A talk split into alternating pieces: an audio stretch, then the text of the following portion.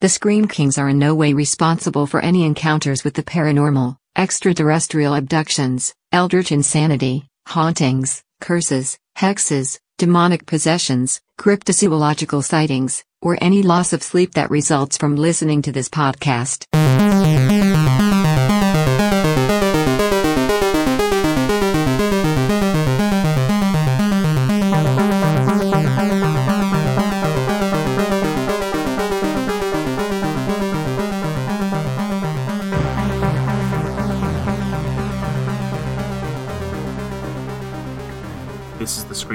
Podcast. I'm Nathaniel Darkish. And this is Max George. What's your favorite scary podcast? Ooh, that gave me chills. How did you do that? Uh, there's a TikTok ghost face voice that you can do text to speech with. Apparently, Oh, I, that, I, I, I was googling stuff and found that. that's amazing. Everyone, if you haven't figured it out yet, we are talking the iconic, the fantastic, the gritty Scream. One of Wes Craven's, in my opinion, like perfect movies. for sure. And we're also talking about Scream. You know the the 2022 one. Scream five? Question mark in parentheses. Five Cream. Yeah, I am. I'm kind of shocked, Nathaniel, that we haven't talked about the Scream movies before because they are so high on both of our like love lists. We love these movies to death. Yeah, absolutely. It's it's one of those ones. I think it's just because it's so good. It's kind of almost hard to do it justice. But yeah, so we'll get into it. So yeah, today we're going to talk Scream 1 and 5.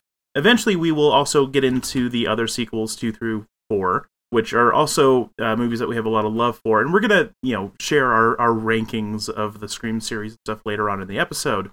But we we figured with the new one coming out, what better than to talk about the two films that are just called Scream?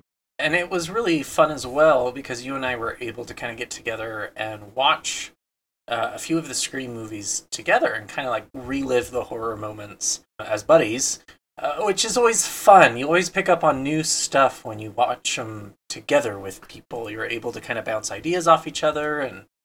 uh, I, I really think we should do that more often. Uh, of course, Yeah. life, life prevents us from doing that. Uh, but a lot of kind of the opinions and the insight that I have prepared for this episode came out of our little faux movie marathon we did. We were able to watch what was it, Scream one and three, Uh, we did we watched two and three together. two and three. Excuse me. You're right. But It was a blast, and then the next night we watched five. So Yeah, and a few days before I had watched one. I and then the day we saw five, I watched four. I watched all five screams before I was able to see the fifth one, which was kind of fun. I don't know. I felt very prepared for Sidney Prescott. yeah, for sure. And and um, yeah, I, I I did the same. I made sure to to get them all in. Um, yeah, like shortly before. Yeah, some of those really got up the wire, but. But yeah, it was fun to kind of pick up on the on the references and know who all the characters are again, and, and really just make sure my Scream knowledge was was ready for the fifth one. And and it, yeah, it was it was fun. But we'll we'll get into that one uh, in a few minutes. First, we just want to dig into that OG Scream from 1996. Like scary movies. What's the point? They're all the same. Some stupid killer stalking some big breasted girl who can't act, who's always running up the stairs when she should be going out the front door. It's insulting. There are certain rules that one must abide by in order to successfully survive a scary movie. Number one, you can never have sex. Hey, shut this me. never, ever, ever, under any circumstances, say, I'll be right back. Because you won't be back. Get another beer, you want one? Yeah, sure. I'll be right back. Yeah, this movie is iconic. I, I- it's one of those films that if you're a fan of horror, this is kind of in your utility belt of some of the best slasher movies out there. I think. Yeah. Uh, Scream is kind of this fun, whimsical mix of really fleshy horror mixed with tongue-in-cheek humor, uh, with a huge layer of meta knowledge on top of everything. yeah, it definitely you know is is a horror film for fans of horror films, which I think is really a lot of fun, especially you know coming from such a prolific director as as Wes Craven and um yeah, it's it's just it's a blast. Yeah, and, and really, I think the first Scream did a lot of stuff that other movies hadn't done before, and the meta ness, if that is an adjective, really brought a lot of that to the forefront. Uh, you didn't really see movies acknowledging other horror movies before Scream that I'm aware of, and if there are, please let us know. Oh, I, I, will point out one other Wes Craven venture actually, just specifically New Nightmare. He Yeah. did just a few years before Scream, and that one is extremely meta too. I would say that one was almost like a dry run before he really went full, went went whole hog with with the meta humor elements of, of horror with with Scream. So Yeah, and that's a good point. New Nightmare, though, is meta about the Freddy universe. It's not so much meta about the horror genre itself. yeah, Uh, and again, I think allowing us to kind of know some of the genre going into Scream, Wes Craven was really able to have fun with it, but at the same time maintain kind of this weird level of respect of Scream. It's an excellent horror film, Hmm. and never do you feel like it's cheap or superficial or kind of sticky. Even though it is kind of very sticky, there's a lot of you know tongue in cheek and a lot of kind of sass that in another kind of a movie it would be a little distasteful to me. Yeah, I, I agree. I definitely feel like it's one of those ones that like on paper it really shouldn't work. Like it is so cheesy in a lot of ways. Um the twists and turns are I wouldn't say they're predictable necessarily, but they I guess nothing that Scream does outside of just being as self-aware as it is is necessarily that new or unique, particularly within the slasher genre. But the way that it delivers everything, the way that we have characters talking about surviving a slasher movie, that we have, you know, asking questions about favorite scary movies and you know, having that inform how the characters are, you know, dealing with this uh killer, or I guess, you know, as we learn near the end of the film, killers on the loose, you know, that is such a interesting way to approach it. You know, it's it's not very often, for example, that we have. I'm gonna you know, switch subgenres and just talk about you know, so so often with zombie movies, they don't sit and call them zombies and and already have an existing knowledge of how zombies work. Almost always they say, "Oh, the dead or the walkers or the I don't know." There's eight million different versions for for the term zombie, but they don't you know know what a zombie is or how to interact with it. Scream goes the extreme far opposite direction, and you know it knows slashers. It, you know, it even acknowledges ones that this director made, and so that I think is really really smart because it really just lets you know us kind of stand in for the characters more because we as an audience also know and love those films and you know probably have had those discussions of oh well how would you survive this horror movie and now then we get to see oh no we would still get torn apart. That's what's so fun about it. Yeah, and at the same time, I think another really fun aspect of the Scream movie is it revitalized in some regards the slasher genre as a whole for me. well i mean it, it, it, it revitalized it for just everybody. Yeah, I mean, up to this point, we've had you know Freddy and this kind of dream motif, and you know Freddy one through how many Freddys there are, and we've got Jason and Leatherface and Michael Myers, the worst of them all. Kind of these legends of slashers. And my biggest problem with slasher movies is the fact that oftentimes the killer is this invincible, almost godlike being. There's this supernatural element to them that they can never die or get injured. And what I really appreciate about Scream is that that's not the case. This killer is very mortal and very cemented in the rules of physics, so to speak. There are a lot of times where the main character, Sidney Prescott or Courteney Cox's, um, Gale Weathers. I can't. Gil Weathers, thank you. Her name slipped me for a second. Uh, they're fighting back, and it's clear that Ghostface is you know taking the hits. There's not this paranormal protection that they have, and I think that adds a very in-depth level of realism that the Scream movies to this day the first Scream really gets under my skin because it can happen. There are psychos out there and they're human and you can fight back, but oftentimes uh, it's not going to matter much because they're still slashers. Yeah, a maniac with a knife is still a maniac with a knife, no matter how you know aware you are of how to you know survive a horror movie. And and that is Exactly. again what's so clever about it. And and yeah, I love just like everything about Kevin Williamson's script for this. Like that dude just really wrote a great movie. And honestly, I, I do kind of find it a shame that he did that it didn't keep its original title. Do you know what the original title was? I don't. Scary movie. Oh, that's right. I think I did know this actually. Yeah, Yeah.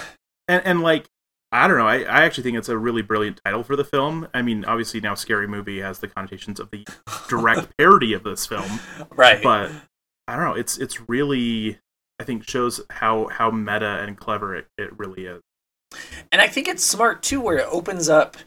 Uh, you know, the first Scream opens up with the Drew Barrymore scene, which has come to be iconic. You have the popcorn popping, Ghostface calls her, and she, for some reason, has this full length conversation with him.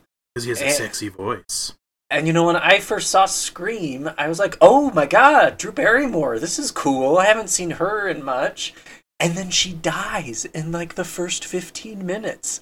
Yeah, and, And- she was on the poster. She was the one that, you know, everyone Yeah. was in it. it's just it's so clever to build up this anticipation of this you know a-list celebrity drew barrymore everyone who knows everyone knows who drew barrymore is and then you just you kill her and you kill her gruesome uh it, it was just it really kind of set the scene for what was to come with sidney prescott that this movie was serious about its kills Yeah, and, and that no one was safe. exactly yeah, no one was safe. And also, like, I feel like a lot of times when people think about Scream, they don't think about just how gory and violent, especially this first one is. Like, because, you know, some of the sequels, especially three, really kind of uh, tone it down. But, like, this one, yeah, like, you, you kind of see, like, her gutted as she's, like, hanging from a tree. Uh, you know, Casey, uh, Drew Barrymore's character, you know, as, as her parents find her, like, the, you know you don't see a lot but the little flash you do see is is pretty upsetting And that's just kind of the tip of the iceberg. What Scream does really well is I think it provides kind of this gritty, intense gore. It's not over the top. It's not, you know, horror for horror's sake. It's not torture porn. It's again this realistic, authentic sense of gore that exists. It reminds me a lot of Texas Chainsaw Massacre a little bit, where Hmm. the the mise en scène or just kind of the cinema of the whole movie feels a little dirty. Uh, and then you get into those gore moments and it feels more dirty. And so by the end of the movie, you just kind of feel gross. And you love that as a horror fan because that's what you want. You want this uncomfortable horror feeling inside you when you finish a film. And Scream 1 does it so damn well. yeah yeah and and i just love like every little detail in the film too is is making nods to different horror you know that that you know we have characters last names all being nods to different uh you know iconic horror characters or directors or things like that. And that continues throughout the whole series. But just you know like one example is uh you know billy one of our biggest villains is billy loomis. And loomis is like the name of the the doctor who is uh hunting michael myers. Um stuff like that. Like just like there's there's so many like fun little like trivia nods that just you know you can also just go hey i know what that reference is i know what that reference is Yeah, again, it's kind of this meta world that Wes Craven created that is just really fun for for horror fanatics like ourselves to watch. yeah I want to talk a little bit about Billy and Stu because I think them together are, are some of my favorite horror slashers of all time. Not Ghostface, so to speak, but the, the motivations behind these two characters is Mhm. really dark. Uh, there's a lot to say about some of the sexism that is throughout the Scream franchise. Uh, it always seems to be the woman's fault, and in particular, the woman committed some sexual deviant act, and therefore uh, the men seek revenge on the women and their family. But but I mean, I think I think the point is that it is criticizing that. But yes, go on. Uh, anyway, and so we have Billy and Stu, who they're these cinephile maniacs who really kind of want to recreate the perfect horror film. And to do that, they use Sidney Prescott's character and kind of her backstory. Her mom cheated on her dad with Billy's dad, and this whole kind of complicated relationship that doesn't really matter because the motivations behind the two killers is just they want to kill. They want to make a horror movie. It's as simple as that. Uh, and that's scary. There's the scene where, you know, Sidney's asking Billy, why are you doing this? And he's like, because no motivation is the best motivation, kind of a thing. And and I I think that's definitely true. Like a lot of times when we you know give our villains too much, it it makes them uninteresting. You know the It, it also makes them very superficial. This is one of the reasons why I detest the third movie and why I don't love the second movie as much as a lot of other people is there's this motivation that to me it, kind of takes it out of the realism. You know, you hmm. have revenge or you again you have revenge in the third one but like familial revenge and it, it to me it's like okay you're mad and you want a revenge but why kill you know it, just seems like the most extreme way to deal with your sense of revenge so it undercuts the scariness for me I agree. I definitely think that the strongest entries in the series are the ones that don't rely on that. I mean, I I still love uh like every Scream movie like unabashedly, but I do agree that the weaker entries are, tend to be the ones that yeah are pulling too much from from kind of typical motivations for characters. You know, it, when it is just like a hey, I'm just a, a, a person who wants to kill and for it to be fun and you know cinematic yeah that's that's the kind of thing that like really is engaging because it isn't the thing that we've seen 8 million times and getting back a little bit to billy and stu uh, these characters themselves we got skeet ulrich who's playing billy and then matthew lillard Yes, thank you. Man, I'm losing my words today. The two of them together are just phenomenal. Billy, in particular, he plays this kind of, you know, bashful but forward moving kind of boyfriend to Sidney Prescott, and she thinks it's him originally, and it builds this sense of uncertainty, which really it, it kind of weaves throughout the entire movie. Nobody's really sure who the killer is at any given moment. And then you see him get attacked by the killer, and you're like, oh, of course it's not the boyfriend. We were stupid to think it was the boyfriend. And then it's the boyfriend! It's Mhm. bonkers! It's so fun. Uh, and Skeet really plays unhinged very, very well. Uh, we have Billy, who's kind of this methodical, kind of thinking psychopath, and then Matthew, who's his, you know, crony. He reminds me of the the annoying kid in Christmas Story, you know, the one who follows the big bully around, who's just unhinged. Like the laughter, the screams, the crying. His performance was breathtaking and disturbing. Yeah, uh, so good. Um, and and really like everyone, uh, especially the main cast, really all deliver. Like, I I you know obviously you know, Neve Cam- Campbell just is is amazing as Sidney in every single entry in the series. Courteney Cox as Gal Weathers, David Arquette as Dewey. I love me David Arquette, minus his mustache. um, like I, you know, Jamie Kennedy as Randy. Like I love all of these different characters, and and I love how developed each one is, and, and how developed their motivations are. You know, the writing is strong, the acting is strong. Like yes, like some of the characters are kind of cheesy. Like especially Dewey in this one, he's just kind of a lovable dork who isn't that good at his job yet. But I love that, like even just you know again going into the whole series like you see him get better and better at what he does and and i like that that he is someone who grows as a character and and that you know each character really has uh, a really interesting fleshed out character arc that's realized by these actors just everyone really nails it Yeah, I, I mean, I think we could talk and talk and talk about how just great this movie is. uh, for a movie that was filmed in 1996, it sure damn as well holds up nowadays. It's Yeah. scary, it's gritty, and I think my favorite word to describe the first Scream is it's visceral. Uh, it will definitely make you feel a little gross, and, and it scares you. It, to this day, after a rewatch, that this first film really kind of gets to me. One other thing I want to point out as a, as another highlight is just how just just how phenomenal the the Ghostface phone voice is. Just uh, so it's it's Roger Jackson who does the voice acting for that, and whenever just oh I, I love that voice and just like all of the like cheeky in, intonations and stuff that he does that really just like plays up the personality of what is otherwise a silent killer villain most of the time. You know, there's a bunch of different Ghostface over the whole series, but they always have that in common. Even if that conceit is kind of ridiculous that they all happen to have that same voice changer. Regardless of that, just uh the iconic voice and and how the banter goes and all of that is always so freaking fun.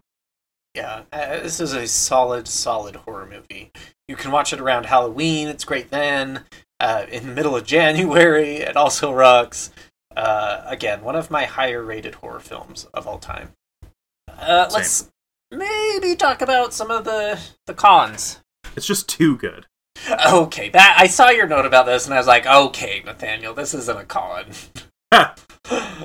Uh, as I mentioned, it is kind of sexist throughout, uh, and not just. I think Scream One is the less or the least sexist of all of them. Mhm. Two and three are pretty bad, and it's just uh, it doesn't really matter. I mean, sexism matters, but for the plot, you don't really care so much as to the why as to the what is happening in the present day. So it's a con because it's a con, but other than that, eh. I I do hate how basically none of the actors seem like teenagers. Yeah. Like like like even though they deliver great performances, none of them look like they are 16, 17, 18, however they're old they're supposed to be. They definitely all look like they're at least 25, which is like I get it. Like the the restrictions on filming for a minor are a lot trickier and it's harder to get like consistent acting and all of that stuff. Totally, you know, that that happens. But it does I, I, I do have to suspend my disbelief a little harder when whenever I see, you know, these teenagers that are, you know, almost adult. And not only the teenagers, but where are the damn parents? Where are the parents? yeah, especially murderers are on the loose. Why why are they all slacking so much? Yeah, where are they? Where- Ah, it drives me a little bit nuts. More so than the characters looking like, you know, they're in their 30s, but they're trying to play 16 year olds. I did mention that the the conceit of the voice changer is a lot uh, to swallow sometimes, but it is a pill that we have to swallow, and there it is. uh, really, that's about it that I can think of. Scream 1 is not perfect for me. So, what do you rate it? Um, as far as screams, I give it a seven. This movie really kind of gets to me. Uh, I don't know what it is about it because I've seen a lot worse movies out there. Uh, but the original Scream, I, I wonder if the first time I saw it, I was pretty impressionable at the time or what. But I don't know. It's very jarring for me. I gave it a seven. Uh, the horror in it isn't anything over the top or crazy, but it really gets to me. Um, I gave it a five. Yeah, screams wise, it has has some intense moments, and but yeah, like it, it never really really gets under my skin. Probably just because I'm having so much fun, and like you know the horror nerd in me is just going, oh, but what is that a reference to? For me to really focus in on on like getting scared. Um, crowns wise, uh, solid ten for me. This is Oh. one of my favorite horror movies. I give it a 9.5. Uh, I'm really holding my 10 for that movie that just encapsulates all of my horror desires. And this comes close. I'm so close. But I just can't bring myself to give it a 10. Okay, I mean you can, you, you, I guess you can hold out, but this is a ten movie for me. It's the closest I feel. This and Hereditary have been the closest to ten. I think. Okay, fair enough. All right, so now we're gonna switch gears to Scream. Five. Let's just call it Scream Five for the sake of our sanity. Yeah, we'll call it Scream Five just for clarity's sake. You ready for this? Never. Oh, stop. Wait, wait, wait. There's certain rules to surviving. The attacks were all on people related to the original killers. Whatever his link is to our past, it's pulled us all back here. And I won't sleep until he's in the ground.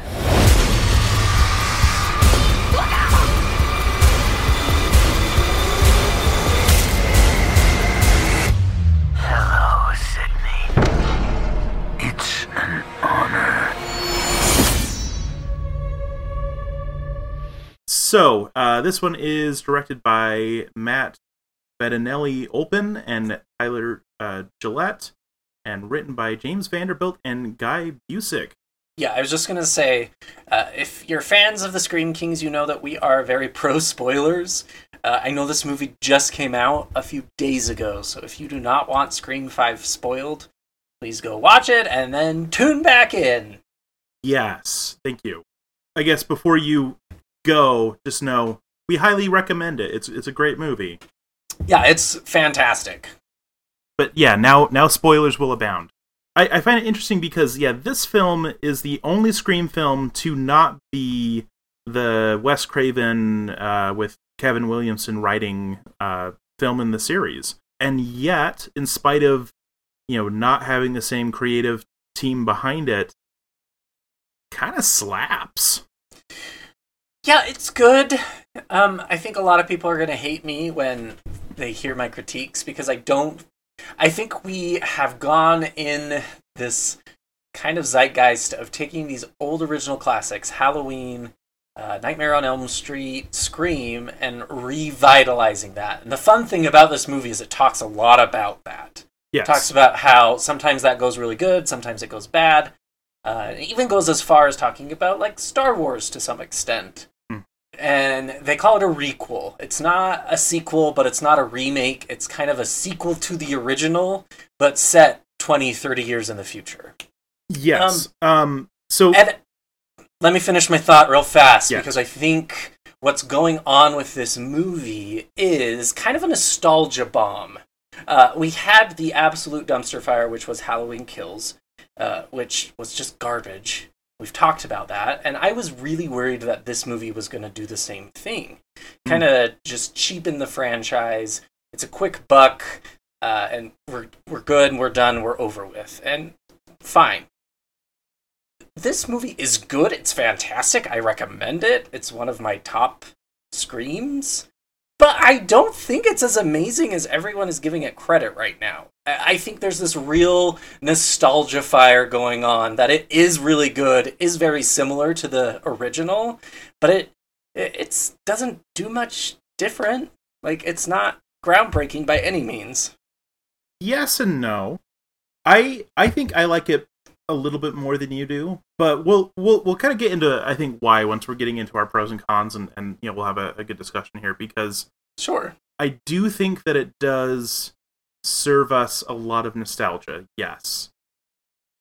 But I think it found a really really good balance between the nostalgia, uh, particularly for the first film, and some interesting new ideas and content so I did, but before we we dig uh, too far into like the plot, um, I did want to kind of clarify some terms because I'm probably going to use a term that isn't requel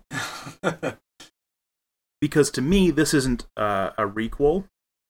All of these terms get debated all the time on you know film Twitter and stuff. So to me, Scream Four fits the bill of being a requel, where it's kind of a reboot, uh, sequel film that is you know intended to hopefully revitalize the series. It did not. You know, it kind of. I, I think this new Scream has made more money in its opening weekend than Scream Four did in the entire time it was in theaters. Yeah. which is a shame because Scream Four is a is a, a delight. Absolutely. But this one, to me, isn't necessarily fitting the bill of, of kind of being like a, a reboot boot sequel. This is what I have have seen uh, termed uh, often as a legacy sequel, where you know this is, and and that's that's also how I've seen you know uh, other films like the the new Halloween films uh, be described, as well as things like uh, the new Bill and Ted. Really, like any sequel that that is uh, made, you know, many years after that. Usually, yeah, has a bunch of new characters and new elements and stuff like that, but then also has kind of the legacy cast as well. And so to me, this one kind of feels more like that. Um, but I mean, regardless of what you want to call it, I would say this is is a very good example of doing that well because a lot of times these legacy Agreed. sequels suck. Yeah, fully agree with you there. It's like pure and simple, they're unnecessary, and this one is unnecessary too. The Scream series would have been fine forever if it had ended with four or even three. But I, I, I think that that these you know more recent Scream films, not that you know Scream four uh, coming out 15 years ago is that recent, or I don't know however long ago it was. It, it was a, it was a hot minute. I, I think you know kind of fundamentally this is unnecessary. This isn't like ever intended to have been a film, but the fact that they like pulled it off as well as they did to me is what makes me really excited about. Yeah, and, and again, I want to clarify that I really enjoyed this movie. I think it's fantastic. But I think because they did it in a way that really gives tribute to the original, a lot of people are very quick to kind of oversee the faults or explain them away. Yes. From a film critic point of view, the more I thought about this Scream 5, the less impressive it got to me.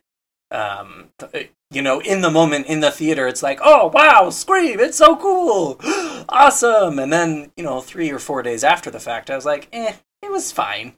Yeah, I, I think that's fair because you're right. Like it, it does very little to that that is new or that interesting or unique uh, for the series or for slashers in general. It's it it is just another script. With that said, though, let's talk about some of the good stuff that it does. Oh, because it yeah it, it what it does well it does extremely. And I think the thing that stood out to me the most is they were able to take that grit and that dirtiness of the original and really continue to have it uh, in this Scream 5. Uh, there were scenes, one in particular, where this knife is slowly going through a character's neck and you see all of it. Uh, and the camera, you know, that's the focus of it all. Uh, and it's really harrowing. And again, it, it, harkens back to that original of zooming in and kind of focusing on the realistic gore. Yeah, yeah. I I was very impressed with the violence and gore effects. Um, it it definitely you know felt more like a, a more modern horror film in that respect. Yeah, because there are some real grody things that happen. Like there's also you know a knife that goes through a hand and all sorts of stuff that just like really like makes you go oh. But I was there for it. Loved it. Uh, yeah, and, and the gore continues throughout. It again, like I said, maintains that level of kind of visceralness to it all. hmm Uh, but then also, it doesn't take itself too seriously. Like I mentioned early on, this movie is all about kind of that requel or legacy movie. It, it talks about that, it brings it to the forefront, it makes the main characters discuss it.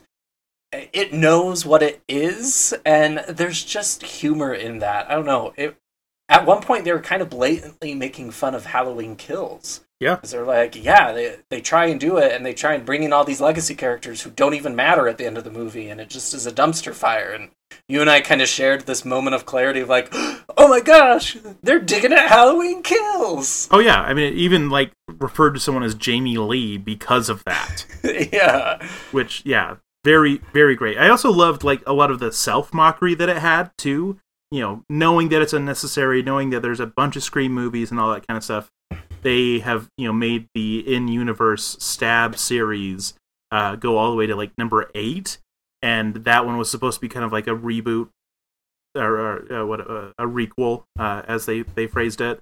And like even there's just a, a little like YouTube clip that someone's watching that's saying like why didn't like it, it was a missed opportunity. They should have uh, named it S T A then an eight for stab eight, which you know was the fact that they committed to the bit enough to not do the five uh, as the S for Scream uh, as the title, like because everyone wanted them to. Like the whole like I've I've seen like fifty people on Twitter make make comments like, why didn't they just name it that way? It's it's this it's like so obvious. And then like the fact that they made a joke about it in the show itself, that's that's commitment to a bit that I appreciate. Yeah, and again, I think this is what Scream 5 does really really well is it draws from what was good in the first one, kind of this meta knowledge, not taking itself too seriously, uh, kind of this who done it, twist and turns type of a plot, mm. and, and, then also maintaining the grit and the gore. It, it kind of ignores two, three, and four, which I really appreciate because those are clearly the weaker films. Uh, it takes that inspiration from the first one and just really evolves into a very good movie. Yeah, but I like that like two, three, and four still happen. Like they're they're still part of the universe. It's not like it's it's the the Halloween. Oh, uh, only the first, uh, only the original film happened, and this is a, a, just a sequel to that one. This one doesn't do that with Scream. Like two, three, and four still happened, but it's taking most of the cues by going back to the original and really making that the the pinnacle of the source material because yeah, it is the best entry in the series. So of course you should go to that well as opposed to one of the other films. And then it pulls back in these legacy characters who we love. Sidney Prescott is a very likable character. Even Gale Weathers, you know, mm-hmm. this kind of conflicted reporter who learns to love. You know, as cheesy as that is, these legacy characters are very, again, grounded in realism. Sidney Prescott has decided to move away and, you know, try and distance herself from Woodsboro. So has Gale Weathers. She's divorced Dewey. Dewey's kind of a deadbeat cop. He retired, quote unquote. I think there was some kind of subtext there that their breakup really hurt him and he became an alcoholic and yeah uh, but it, they're not these again epic jamie lee curtis moments who were like oh there's jamie lee she's gonna you know fuck up michael myers.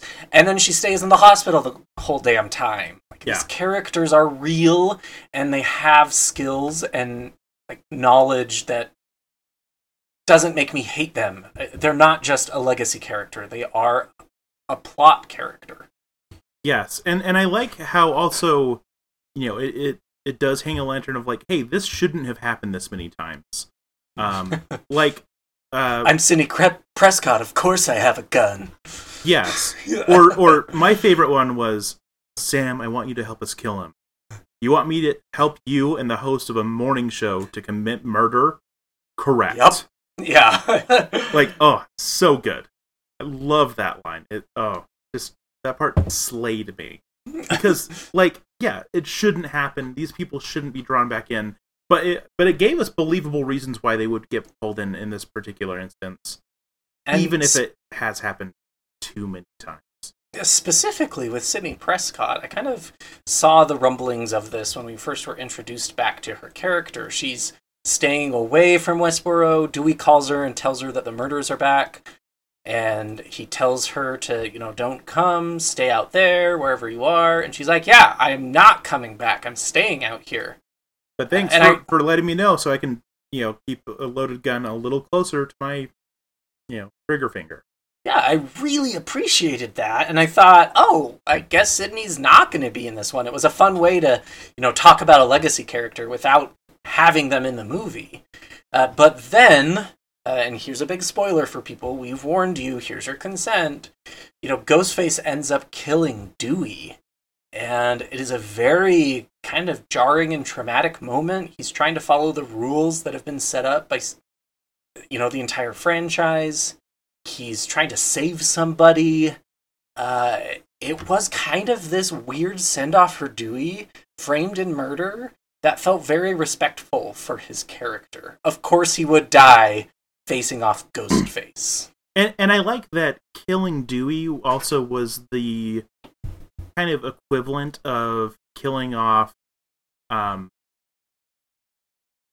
you know, a, our our A-list star from from the first film, you know, killing Drew Barrymore because if if one of our legacy characters can die, then anyone is, is on the chopping block. Yeah, exactly. And then his death, of course, you know, Gale calls Sidney Prescott, and Sidney's like, "Oh, of course I'm coming to Woodsboro. Like, I'm not not coming now." Mhm. It was a very kind of high risk, clever way to get our legacy character motivated again, Yeah. giving them a reason to participate in this murder. and and I love that like the the approach in this one was was totally different too. It was like they had guns and you know Gale and Sidney were ready to blow anyone away, you know, that that that you know someone runs you know one of the the killers runs out and is faking injury and they're just like, "Hmm, I think she's faking it. Yeah, she's faking it." Yeah, they just And then just start opening fire like so good. they're over it. They are over it. I feel that energy. Which yeah, that's the best way to do that kind of character because you would be. Yeah, it, you just you would have zero fucks left to give if this was your fifth time facing off a killer copycat. Yeah, you're not gonna care. You're gonna point and you're gonna shoot. Mm-hmm. Oh, it's a good film, everybody. I know I was kind of pooping on it earlier, but it's it's solid. I don't want solid and pooping to be in the same sentence. oh boy, coming from the man whose favorite line is "It crapped the bed," so Yes. that's your own fault. All right, let's let's move in to talk about some of the things that maybe didn't go so well. yeah, um the I guess the killer's pretty early in the film. Say that again. I guess two the killers would be too early. Oh, yeah, same. It's very apparent what they're doing here. Uh, which was a disservice because in, you know, 1 and 2, it's very kind of who done it. It feels almost like a mystery. And in 2, of course, the boyfriend you're believed to be the killer. Uh, and then you can, you know, Sidney trusts uh, it's kind of this weird mind game of she thinks her boyfriend's the killer, but then she doesn't, but then she does. So she doesn't save him, ultimately killing him, and he was innocent all along. Yeah. And so I, for a minute, I thought maybe they're not gonna do the boyfriend thing again with our main character, uh, but then they did, and it. Uh, Though at least at least they did have him make fun of her. It's like it's always the boyfriend. Of course it's the boyfriend. yeah, they did, they did, which is nice. But again, it it was too predictable. Yeah. he was far too cheery and supportive to be believable. Yeah, and um the uh the other one um Amber uh she was just yeah, a little bit too intense uh in that friend group. Yeah, she I I, I had a lot of suspicion about her too. So so I I wasn't like mad with who it was and I I liked the idea for their motivation. Um though it didn't develop that quite well enough. Yeah, go into that a little bit because that's one of my bigger problems with it too. Yeah, so so basically it's you know their their motivation is to reinvigorate the their beloved stab franchise. They want to, you know, have have that be the the thing that brings it all back, you know, killing the the legacy characters and um you know basically yeah giving a, a new real life inspiration for the their their next favorite slasher film and you know covering it up and you know creating a, a new villain with uh our you know kind of new protagonist sam that that you know maybe she has this you know evil reason to to be uh the killer because she's the secret daughter of billy loomis and all of that. Like all of that is you know yeah their motivation is basically to create a, an opportunity for a new film that's not a bad idea for the scream series but they kind of just like throw that at us like right at the end of the film Yeah, yeah, there's a lot of talk about kind of the requel, legacy sequel, whatever it is, about how fans are toxic and how they hate them and it's never going to be as good as the original. Yeah, it's And definitely yeah it's- making lots of, of jabs at things like how toxic um, the the fans uh, that that ultimately got us the Snyder cut of Justice League were, or just you know the the toxic fan base of Star Wars, things like that. It it was making interesting commentary about those kinds of things, which is extremely on brand for Scream. It just kind of just shoved that at the very end, though. If they had more of that woven throughout the film, even if it wasn't from those characters, I think it would have been stronger. Yeah, and that's what the original Scream does, I think. You know, they talk about these horror rules. They talk about the horror world. It's not the killers that are always engaging the conversation, but it's part of the dialogue of the film. Yeah. So it's on on your mind. You're thinking, "Oh, the metaverse is here." And it makes sense why the killers are doing what they're doing. But this one it kind of played ping pong with that and then the legacy characters and I just felt like again it was giving the killers a motivation where it wasn't needed and it made them weaker. yeah it it did kind of weaken them a little bit and you know again as far as scream motivations go i like it it just they just needed to set maybe a couple more guns on the mantle to use the the chekhov's gun now um just to make that really pay off better because yeah they they spend so much time talking about like how a lot of sequels especially unnecessary sequels suck but they didn't talk about the fans nearly enough. Well, and then to piggyback on that, they again are talking a lot about you know this toxic fan base that wants a new movie but doesn't want anything different from the original. And if they don't do anything new or exciting it's just you know a ripoff or making money to make money kind of a thing.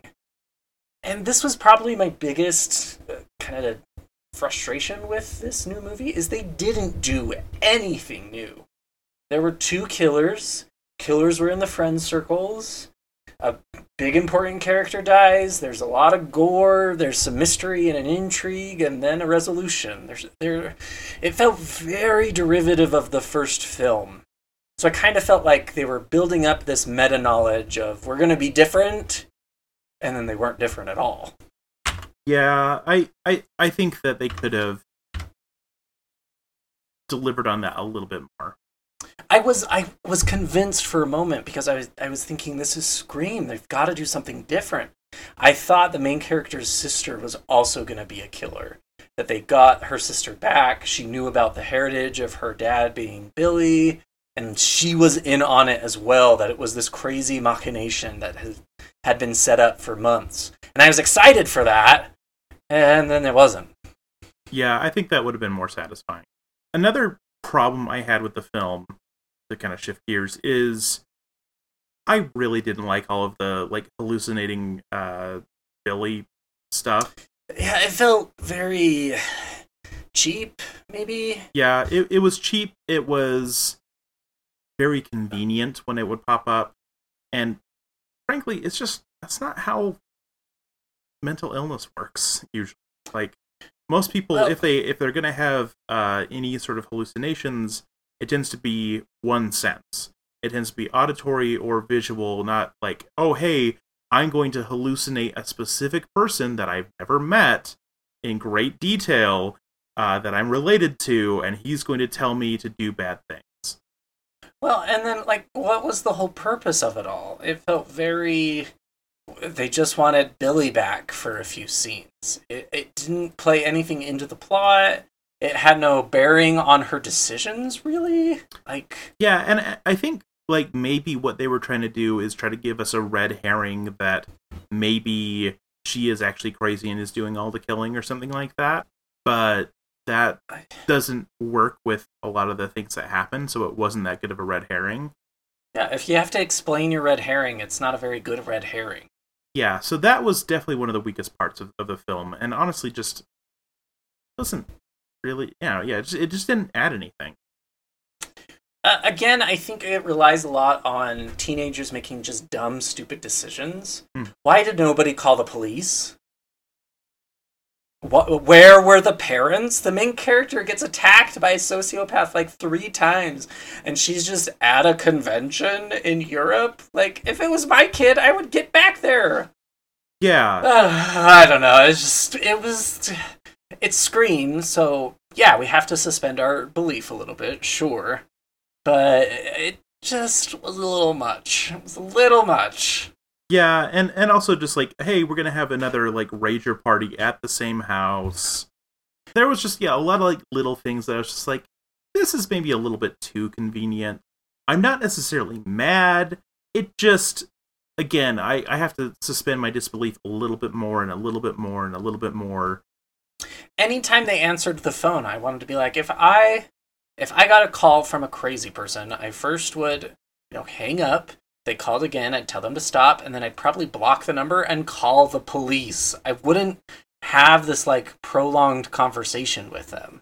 Yeah, I, I do like that the ways that they got people to talk to them on the phone, particularly, you know, got a bunch of Gen Z kids to answer the phone, was yeah. more grounded in reality. Like, you know, it was answer the, you know, it was texting and then it was answer the phone and she's like, no. And then answer the phone or I'm going to kill her. And then there's a, like, uh, you know, Snapchat video.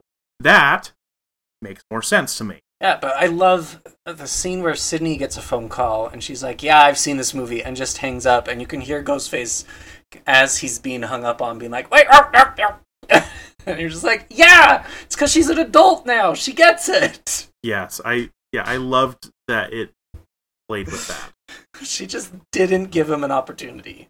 It was also uh, another thing that you pointed out in our notes is it is kind of unrealistic that like Ghostface uh, when Ghostface is Amber, who is a very petite teenage girl, is like majorly overpowering like Dewey. I, like Dewey? I think she's the one who killed Dewey, and yeah. like you know he, yeah, just that I was mean, a little much. Um, I thought maybe it was the boyfriend that would make a lot more sense to me, but then she has a line at the end where she talks about how good that felt to kill Dewey, and it was like, wait, what?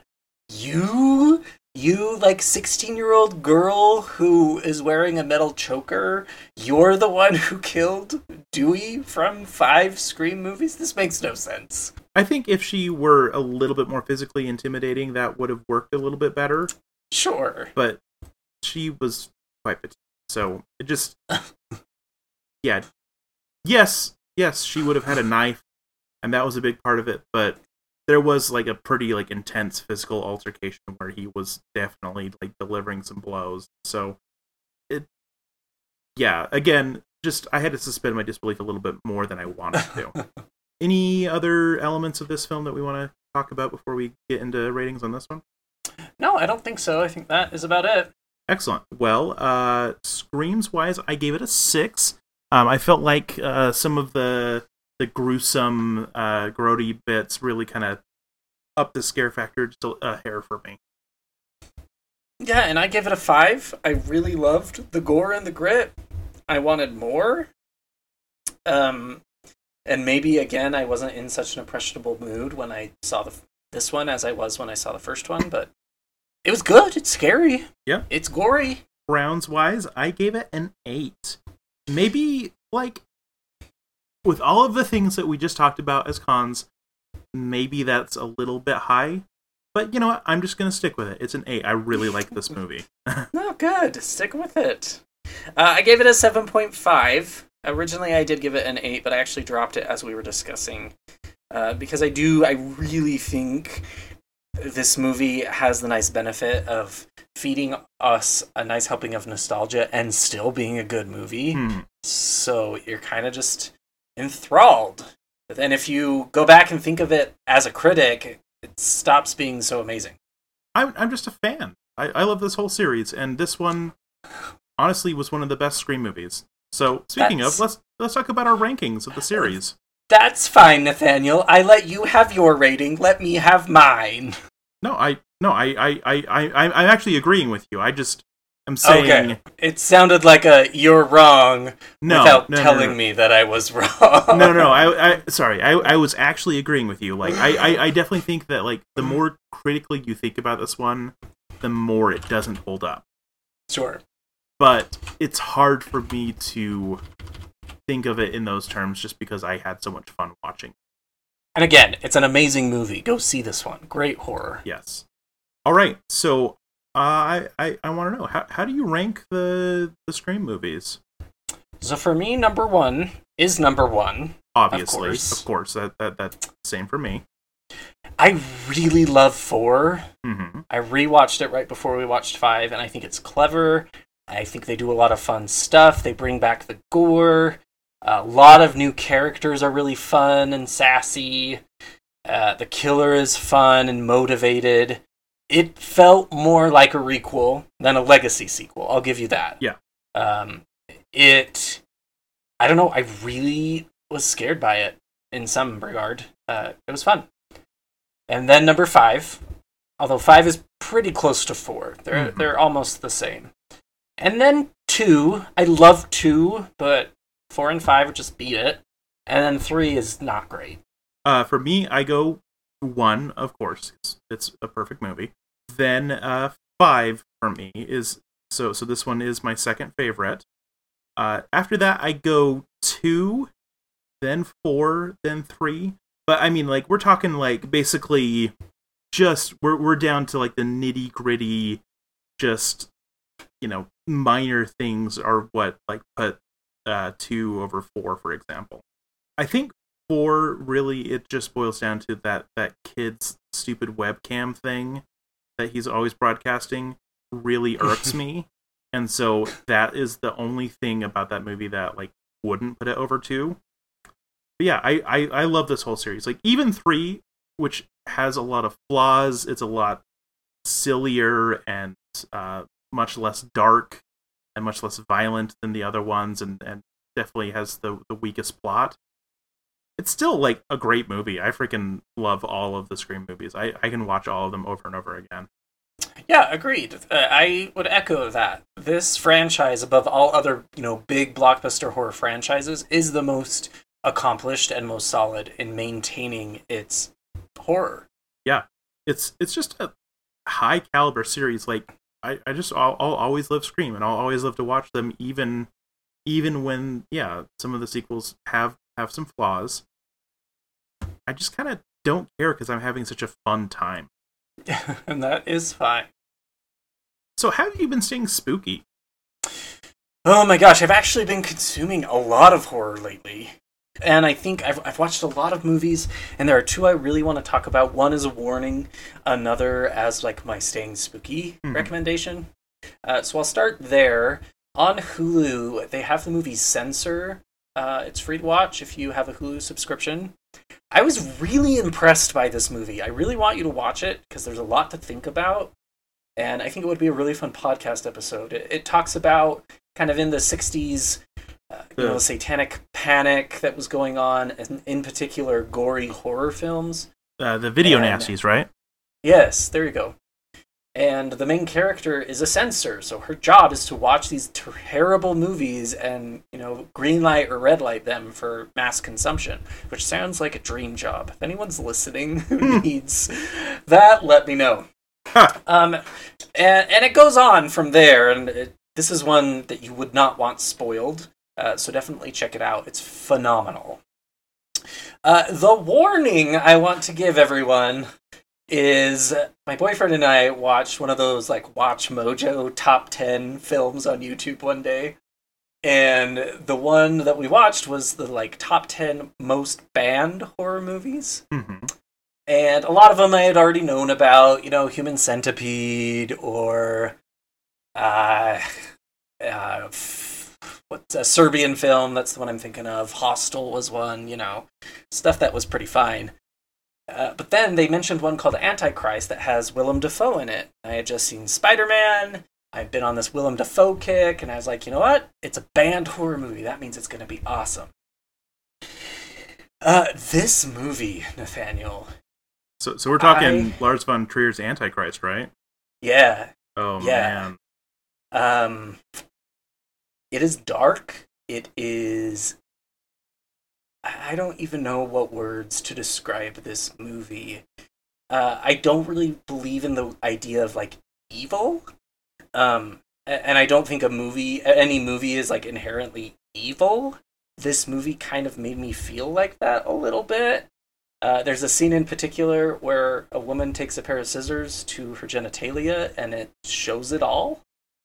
Um, it was hard to get through. I paid for it, so I was committed to watch it. Uh, I had to burn some sage and kind of cleanse my house. It put me in a really deep like funk for a day or two.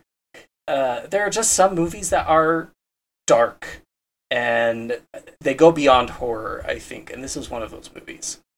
Yeah, I it, it's a film that I've like read about and I've I've heard some discussion about it and stuff, and I, I definitely have decided that I will just never watch it. Um,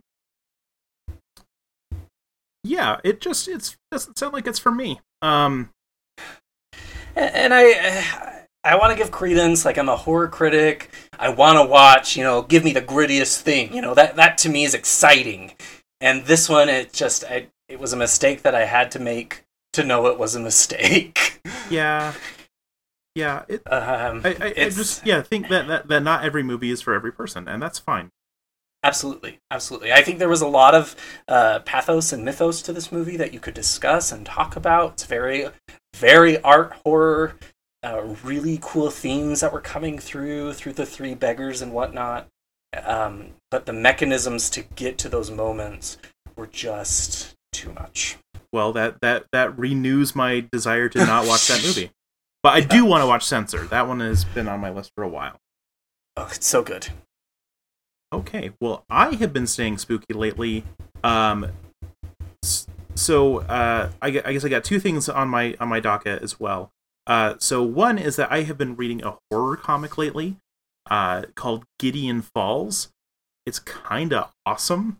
Um, it's kind of hard to describe though. Basically, it is about like a priest who is begins uh, working in this uh, area where there's there's this like evil thing that happened involving like this like black barn that like took a kid and then disappeared and it's kind of hard to describe. There's a lot of there's a lot going on but it's like really brilliantly written. It's really creepy i really really like it a lot um, i've read the first two volumes and uh, just got the third one from the library and i cannot wait to read it because i really am digging it the other thing that I'm doing is I'm going to start watching Yellowjackets because it's so good. Yeah, my one of my students uh, has harassed me about it basically every day for the last like month, and also uh, just all of horror Twitter is absolutely smitten. So clearly, I need to get on this uh, on board this train.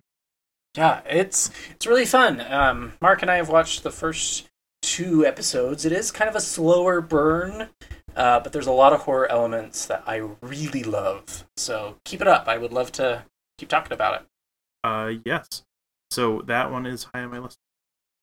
Well, this was a solid episode. We would love to get some more guests on this year. So if you are interested in being on the Scream Kings podcast, have any spooky stories to share, or just have a horror movie that you love, you've worked on any horror movies, whether as a writer or on the production crew, let us know. We'd love to stay spooky. Stay spooky.